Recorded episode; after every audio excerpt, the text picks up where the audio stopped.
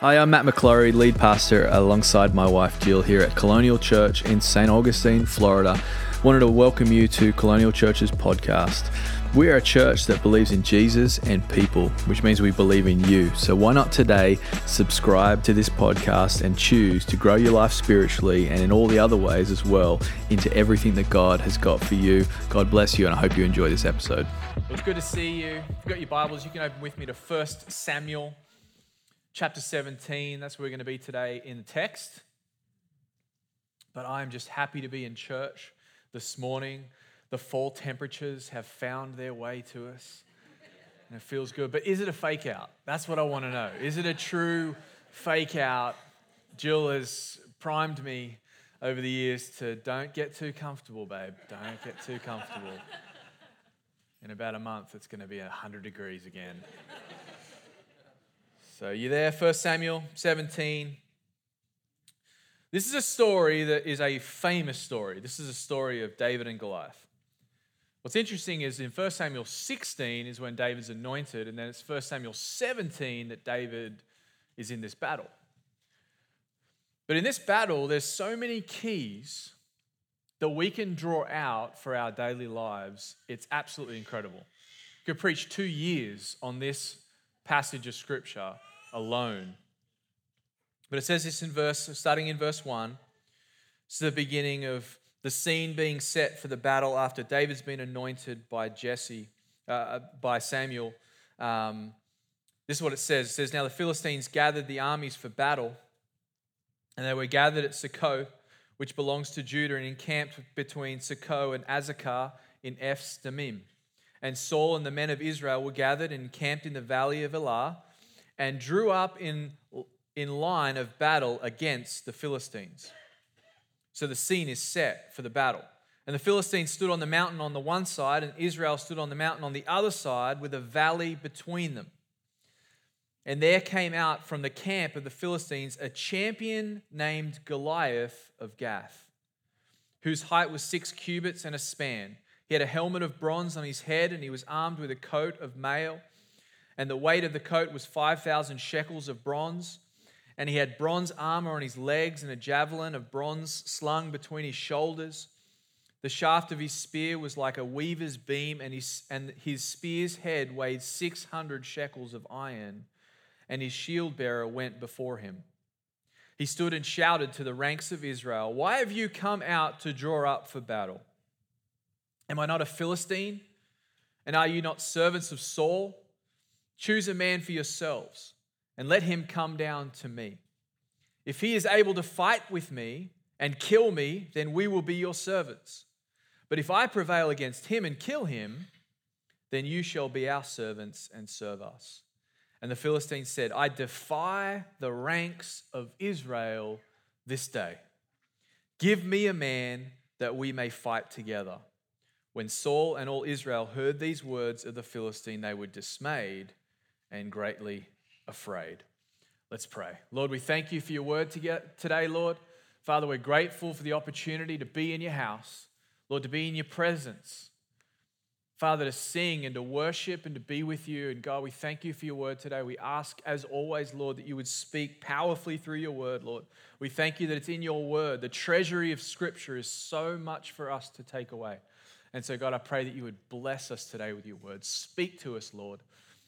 And Father, we thank you for colonial kids and the generations. Would you also bless them, God? Bless all the people that are volunteering in colonial kids. God, we thank you for everything that's happening for them as well. In Jesus' name, amen. Last weekend, we declared a brand new vision. I loved Vision Sunday last weekend. I was so excited about the, the response and the way that we, as a church, gathered around the vision and just the expression of the vision and the way that it was. Um, received. You know, I think for someone like me, it, and, and I know for Jill and I, we sort of go into that weekend with this anticipation uh, of, of you know, is anyone going to get this? You know, is anyone going to understand what we're saying? Are we going to just be like speaking French and no one understands what we're saying? Or, or is it going to be something that everyone gets on board with? And there's always a tension in Vision Sunday, and I love that. And it's always amazing. God always reveals so much to me um, in those weekends. But I loved every part of it, excited to see the vision go forward. But I felt like the message last week wasn't done. we weren't done. So today, if you're looking for a title for today's message, if you're a title writer in your notes, uh, which I am, is As It Is in Heaven, Part 2. Part 2. And as I was working through this, I could see what God was saying to me and what He wanted to say to us. And so I began to write it down. But it, it basically was this is that to become part of the vision that is going to go forward, to play a part in the vision going forward, there's a catch. See, we can go, show up to Vision Sunday and be like, yes, this is awesome. 10,000 decisions in the next seven years. Building the church and believing to go to every neighborhood and every street. And it's just like, yes, that's awesome.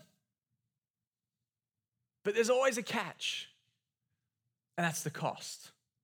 Vision costs something. And the thing about vision is that it's going to cost all of us something.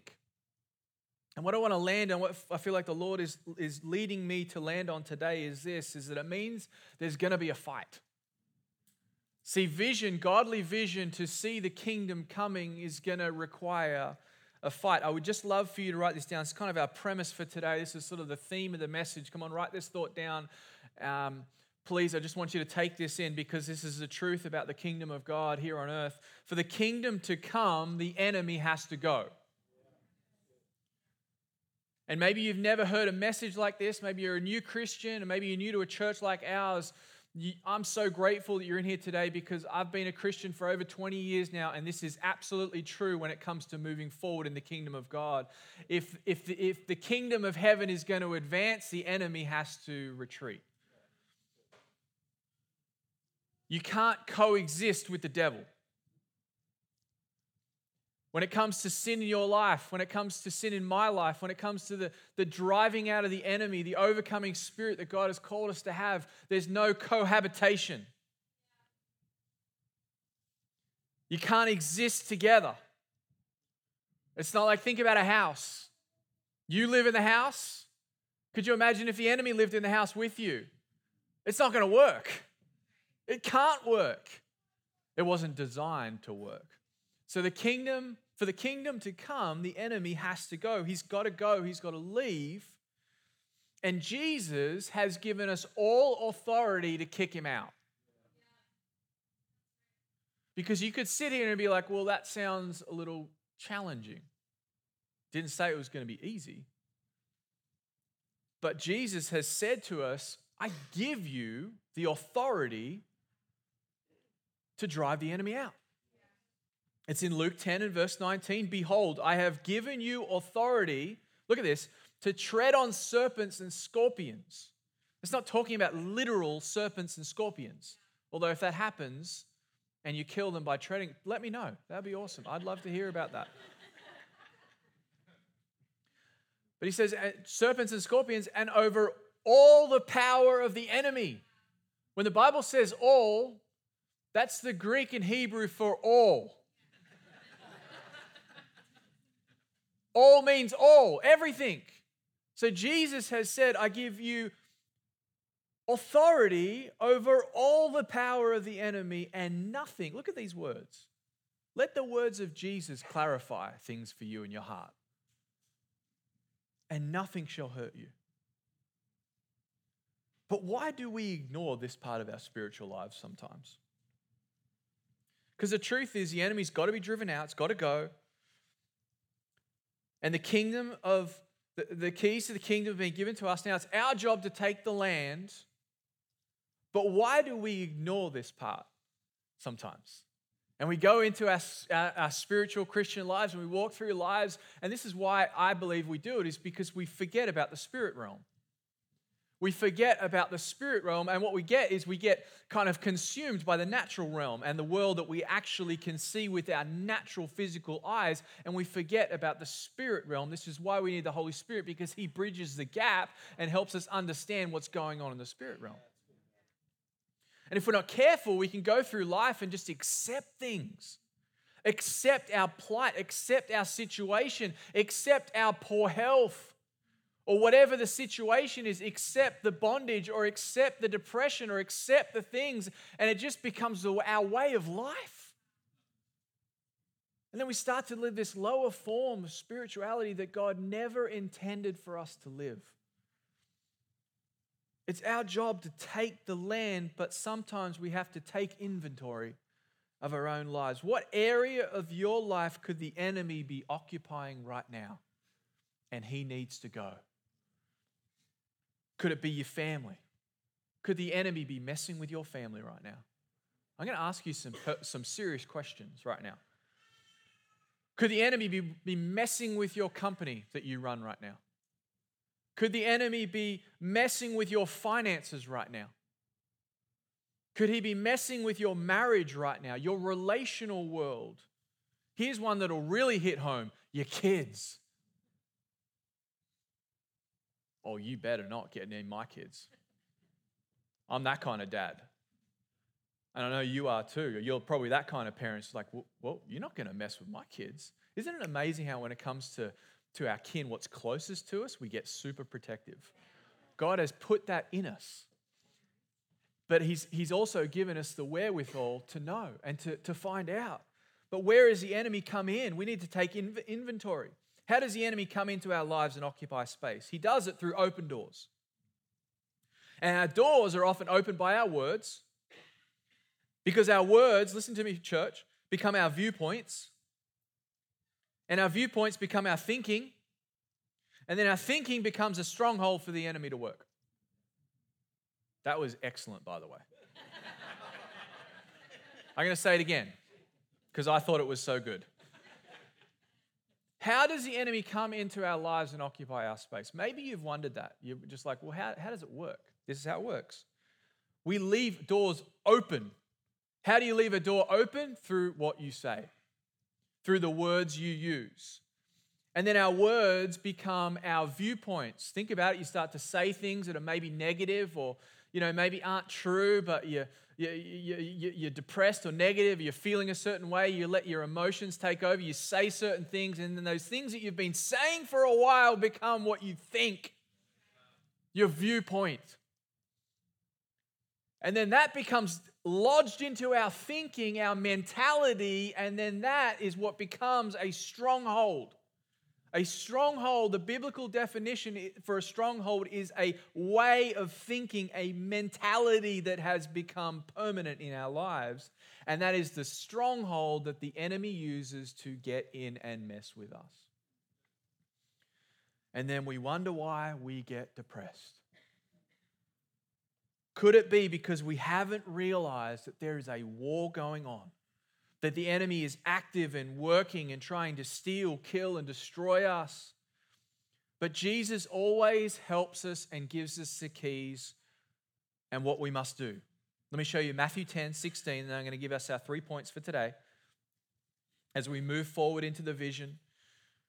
This is what Jesus said in Matthew 10, 16. He said, Behold, I'm sending you out as sheep in the midst of wolves. Look at this. Jesus never leaves us hanging, ever. In the scriptures, in the gospels, he always gives us exactly what we're supposed to do. He says, So be wise as serpents and innocent as doves. And I think sometimes in our Christianity, what we do is we do the second part real well. Or we go after that because we think that's more holy. That's more, that, that, that, that, that's a better thing to be. It's better to be innocent as doves than to be wise as serpents because we're just like, well, but he says to be both. So if we're going to occupy the land God has given us, if we're going to go forth, is this is going to be an as it is in heaven vision in the next seven years. Here's what we've got to know. Number one, write this down spiritual warfare is real. Spiritual warfare is real. I remember my good friend Joel said to me one time, I'll never forget it. We were talking about the spirit realm. This is what he said to me. He said, the spirit realm is more real than me standing here right now. And I just remember being like, What did you just say? You're crazy, man. No, he said, No, it's more real. And what we do is the enemy is very good at, at making us and getting us to think that we don't need to pay any attention to the spirit realm. But the reality is, there's a warfare going on. There, there is a war going on. There's a fight going on on the earth today. And we're a part of it, just like there was a natural army that existed in the valley that day in the Israelites in 1 Samuel 17. There is a battle that's going on today. And I don't think we realize that sometimes in our own lives that we're in a battle, that a battle exists between the here, now, and the not yet. In between those two things is a battle, and it's the war of the kingdom coming to earth and the war for the souls of the lost. There is a war that's going on. There is a, there is a spiritual battle that is going on. When you became a Christian, it's not like the enemy gave up on you.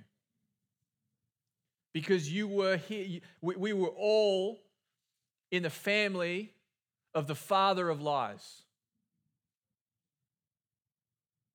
But then we became adopted into the family of God. But the enemy isn't happy. It's not like he's just like, awesome. This is so happy for you. No, it's the opposite. He puts a plan into place. He gets to work. He's trying to steal from you. He's trying to kill you. He's trying to take you out. One of the ways I believe that he does that is he makes us ineffective. He tries to distract us, he tries to make us uh, comfortable, he tries to get us familiar. Look at what it says in Ephesians 6 and verse 12. It says, For we do not wrestle against flesh and blood, but against the rulers, against the authorities, against the cosmic powers over this present darkness, against the spiritual forces of evil in the heavenly places. There's so much in there. Paul says this to the, to the church in Ephesus, a very evil place. He says this, he says, this is what's going on, guys. Is there's rulers, there's authorities, there's powers. There's all kinds of battles that are going on. We just don't realize it sometimes. There's a battle that's going on right now over your spiritual life. And you're winning because you're here. There's a battle that's going on over your devotional life, but every time you open up the Bible in the morning and spend time with God, even if it's two minutes, you're winning. There's a battle that's going over, on over your relationship with God. There's a battle that's going on over your marriage. There's a battle that's going on over your purpose. There's a battle that's going on all the time. The enemy is after you. And if we're not careful, you'd be like, no, there's no way. I mean, like, I'm, I'm good. I've, God loves me. He does. But the enemy hates you. And he wants to take you out. Spiritual warfare is real. And one of the things I, I, I will say after seven years of colonial church is I believe this more now than I did when we started. Because the spiritual warfare that Jill and I have had to encounter and our team have had to go through has been fierce to get to where we are. The opposition, you could look at us and be like, man, it seems like it's been smooth sailing. No.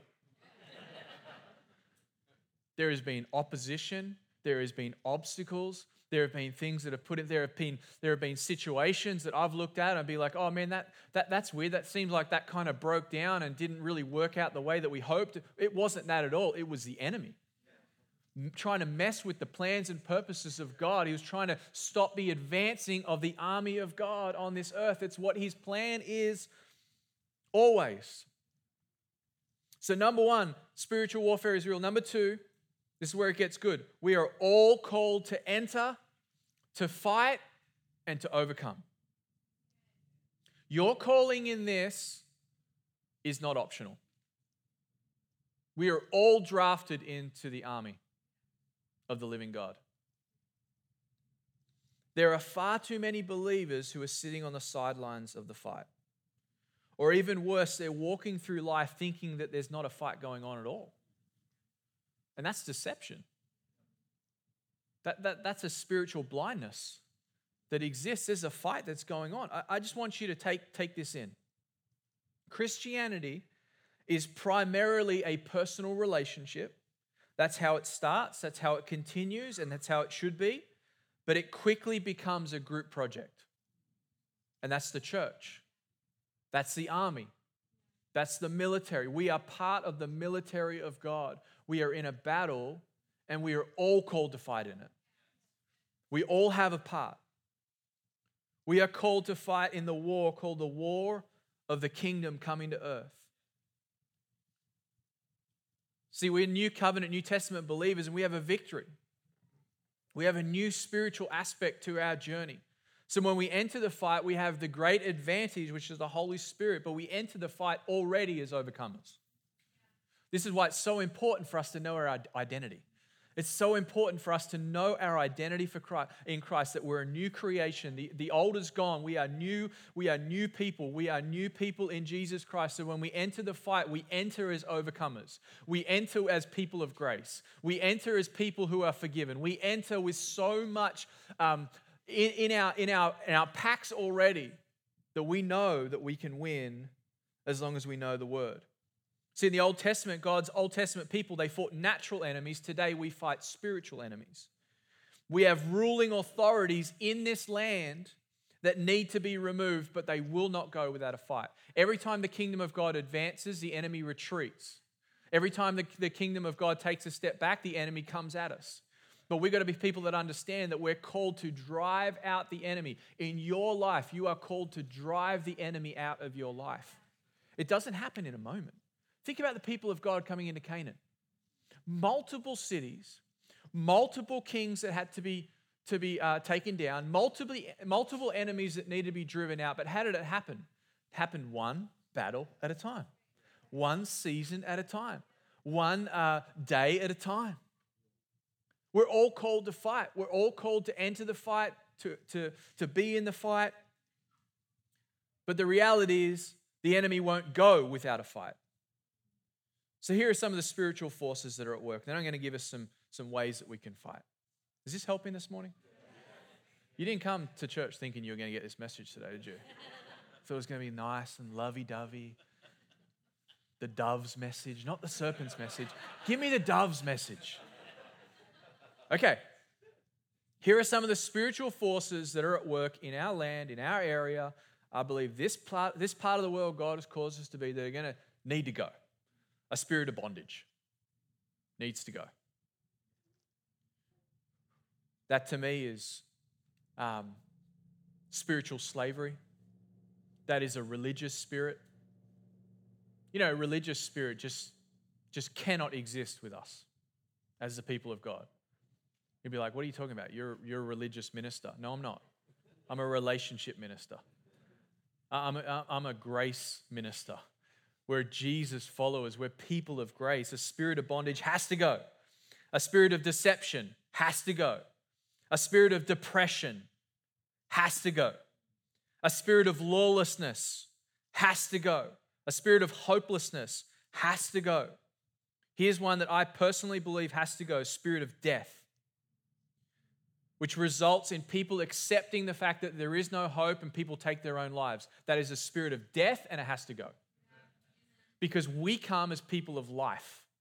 We come with the author of life. And when the spirit of death is putting people down and causing people to be depressed, can I just encourage you? This is a fight we're in. It's going to take some of us to be fighters. It's going to take some of us to step up and say, you know what, I'm in. Put me in because I want to fight with the people of God. These spirits have a way of intimidating us to become a lesser version of the spiritual life that we were called to be in.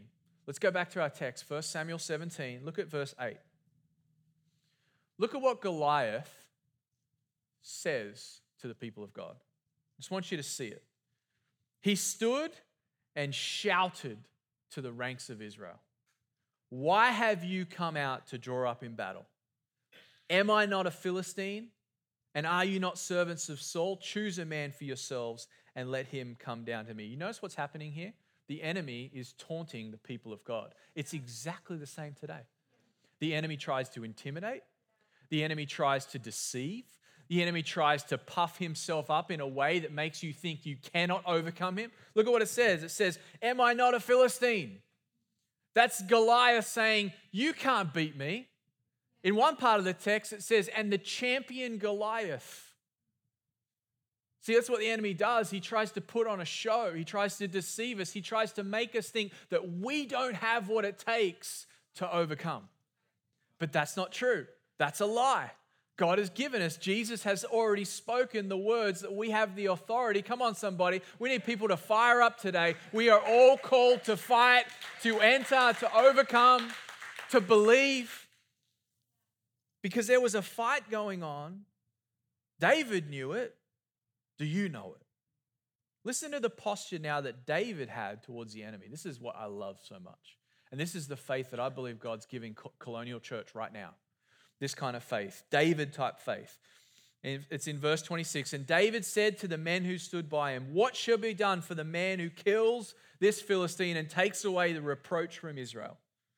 For who is this uncircumcised Philistine that he should defy the armies of the living God? That's the language of the kingdom of heaven. Who comes against my God? Who comes against these people that are Christians? Who comes against the people that Jesus paid the ultimate price for? No one comes against people's God's people. That he should defy the armies of the living God. I love that David is just like, what are we doing about this? Are we really going to stand here while I bring cheese from my farm so you guys can chill out and we do nothing about this? He says, We need to do something about this. And then David goes into battle and takes down the enemy. And I'm believing that in our church, in faith, that we're going to write, we're going to raise up spiritual giants, people that know how to take down the enemy through prayer, people that know how to take down the enemy in battle in Jesus' name. So there's a fight going on. David shows up. Let me give us very quickly, in 30 seconds, ways that we can fight the enemy. Number one, we fight with prayer. Last week I talked about Matthew 6 when the Lord's Prayer, God's given us this guide for prayer in our lives. But in there it says this deliver us from evil, from the enemy, from the battle. It says, deliver us from evil. Prayer is our deliverance mechanism when we fight. When's the last time you fought in prayer? When's the last time you prayed prayers like this? Jesus, deliver me from the evil that's around me. God, protect me from my enemies. Father, go before me and be my rear guard. I want to give you some words that I believe you can use that we see in Jude 1 and Zechariah 3. Whenever you feel like the enemy is attacking you, whenever you feel like the enemy's coming after your kids, whenever you feel like the enemy's trying to get at you, this is what you need to say The Lord rebuke you. In Jesus' name.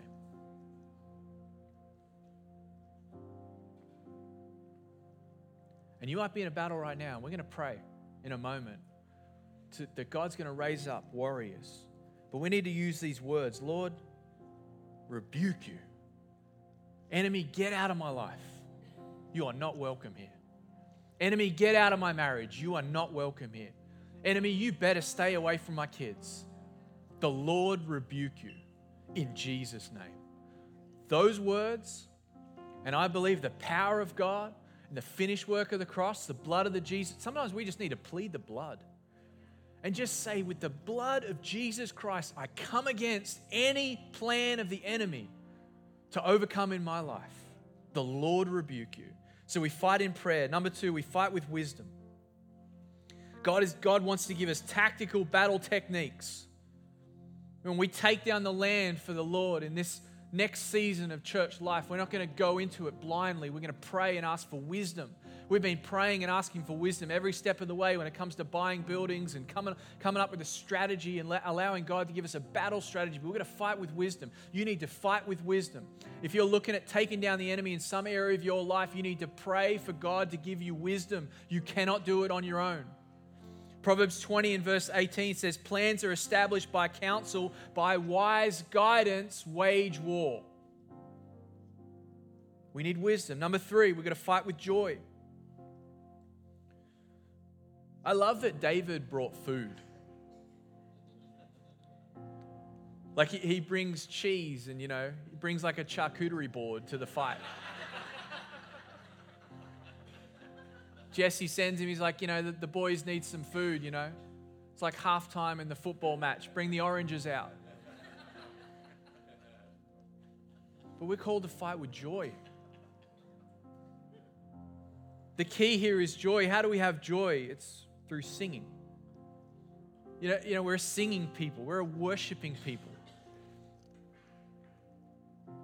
During the wartime, first, uh, first and Second World War in UK and Europe, it was became widely known during depression, time of depression. One of the things that was so soothing and comforting for people in pubs and social situations was that someone would come in and start singing. Why? Because it brings joy. And we're called to be singing, worshiping people as we battle, as, as we go through tough times, as we drive out the enemy. Can I just encourage you? Worship is powerful. Worship brings about something on the inside of us that gives us a resolve. It also goes before us. When we worship, we send out spiritual forces ahead of us to bring the walls of Jericho's down in our own world. We've got to fight with joy. We've got to worship. Put the playlist on in the car. Work on that worship playlist. Get that fresh sacrifice in there called worship. When it doesn't make sense, worship. When it seems like it's not actually doing anything, worship. We can worship through our battles. Number four, we can fight with the word. The word in Ephesians 6, verse 17 take the helmet of salvation, the sword of the Spirit, which is the word of God, the only part of the armor of God which is a, um, an aggressive instrument. It's the word of God. We have to pray, but we also have to claim and proclaim the word of God, the sword over our situation and the situation of others. Let me ask you a question. When's the last time you printed out a verse and put it on your wall at home? Or your fridge, or your mirror, or you, you, you, you, you, you just plastered it up somewhere? Can I just encourage you that we need to take the word of God and we need to understand this is a powerful weapon. And when we claim scriptures, when you put up those Psalms on the wall, when you put up those Proverbs for wisdom, can I just encourage you? This is you fighting with the Word of God. And you take down the enemy and you take steps forward. You advance with the Word of God. And then, number five, we fight in community. These are the ways we fight. We fight it. We fight in worship. We fight in prayer. We fight with the word. We fight in community. In other words, when we first when we when we pray, can I just encourage you should pray? Pray. But then the next thing you should do once you've done praying is text your dinner party. Text your people. Gather the camp. Gather up your people. Text them and say, hey, I feel like the enemy is attacking my kids. Would you pray? And you watch the army rush in gather around you. Spiritual forces start to work in your favor, and all of a sudden, bang, breakthrough happens. We got to fight in community. Sometimes we can go through life and the enemy just says, Oh, they don't care about you. Or that doesn't really help. That's not really going to help you.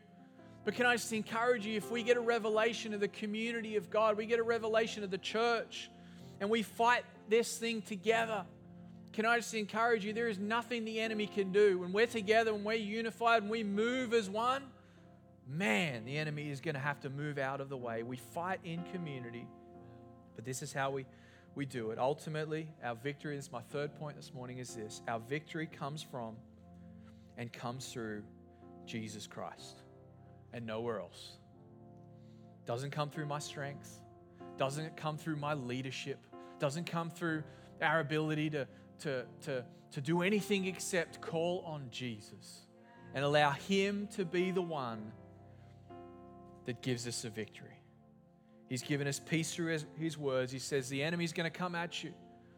But he says, Take heart, for I've overcome the world. So why don't we stand together? I want to pray for us. And then we're going to worship. We're going to, we're going to fight in worship in a moment. But first of all, we're going to fight in prayer. I just want to encourage you if you're in a battle today, this is your moment. If you know someone in your in your in your world, in your relational world, in your dinner party, in whatever's going on in your world, this is your moment. Because this is where we pray together. The army is assembled right now. And the, the army is assembled all over the earth right now. And if we recognize there's a battle and we pray to that end and we ask for God to do what only He can do, which is to move in the power of the spirit realm, then I believe we're going to see victory. We're going to see victory in your family. We're going to see victory in your finances. We're going to see victory in your, in your marriage. Come on, somebody. We're going to see victory in your kids, in the lives of the people that are around you, in your spiritual life. So, with every head bowed, eyes closed, if you're in a battle right now, or if you know someone that's battling right now, and it's the enemy, you know, just as I've been preaching, you just, it's just been illuminated to you, the enemy's at work. You just lift up your hand wherever you're at. He's, he's always trying, but he can never win because we have Jesus. Holy Spirit, we pray right now that you would come, that you would do what only you can do. Father, we pray that you would come and you would give us the strategies, Lord, that you would give us the wisdom that it takes to overcome, to drive out the enemy, God. Father, we pray that you would give us scriptures, Lord, that you would give us songs, Lord, that you would give us everything that we need. Father, we pray for an overcoming spirit to break forth right now. God, we thank you that we come against the enemy in the name and the power of the Lord Jesus Christ. And it's in Jesus' name we pray. Amen. Come on, let's worship together. Let's Thanks for listening to that podcast. We pray it blessed you and empowered you in all that God's got for you. Why don't you share that with a friend, someone who maybe needs to hear it? We'd love for you to also to visit us um, either online at colonialchurch.life or here at church at 550 State Road 207 here in St. Augustine, Florida. Be blessed.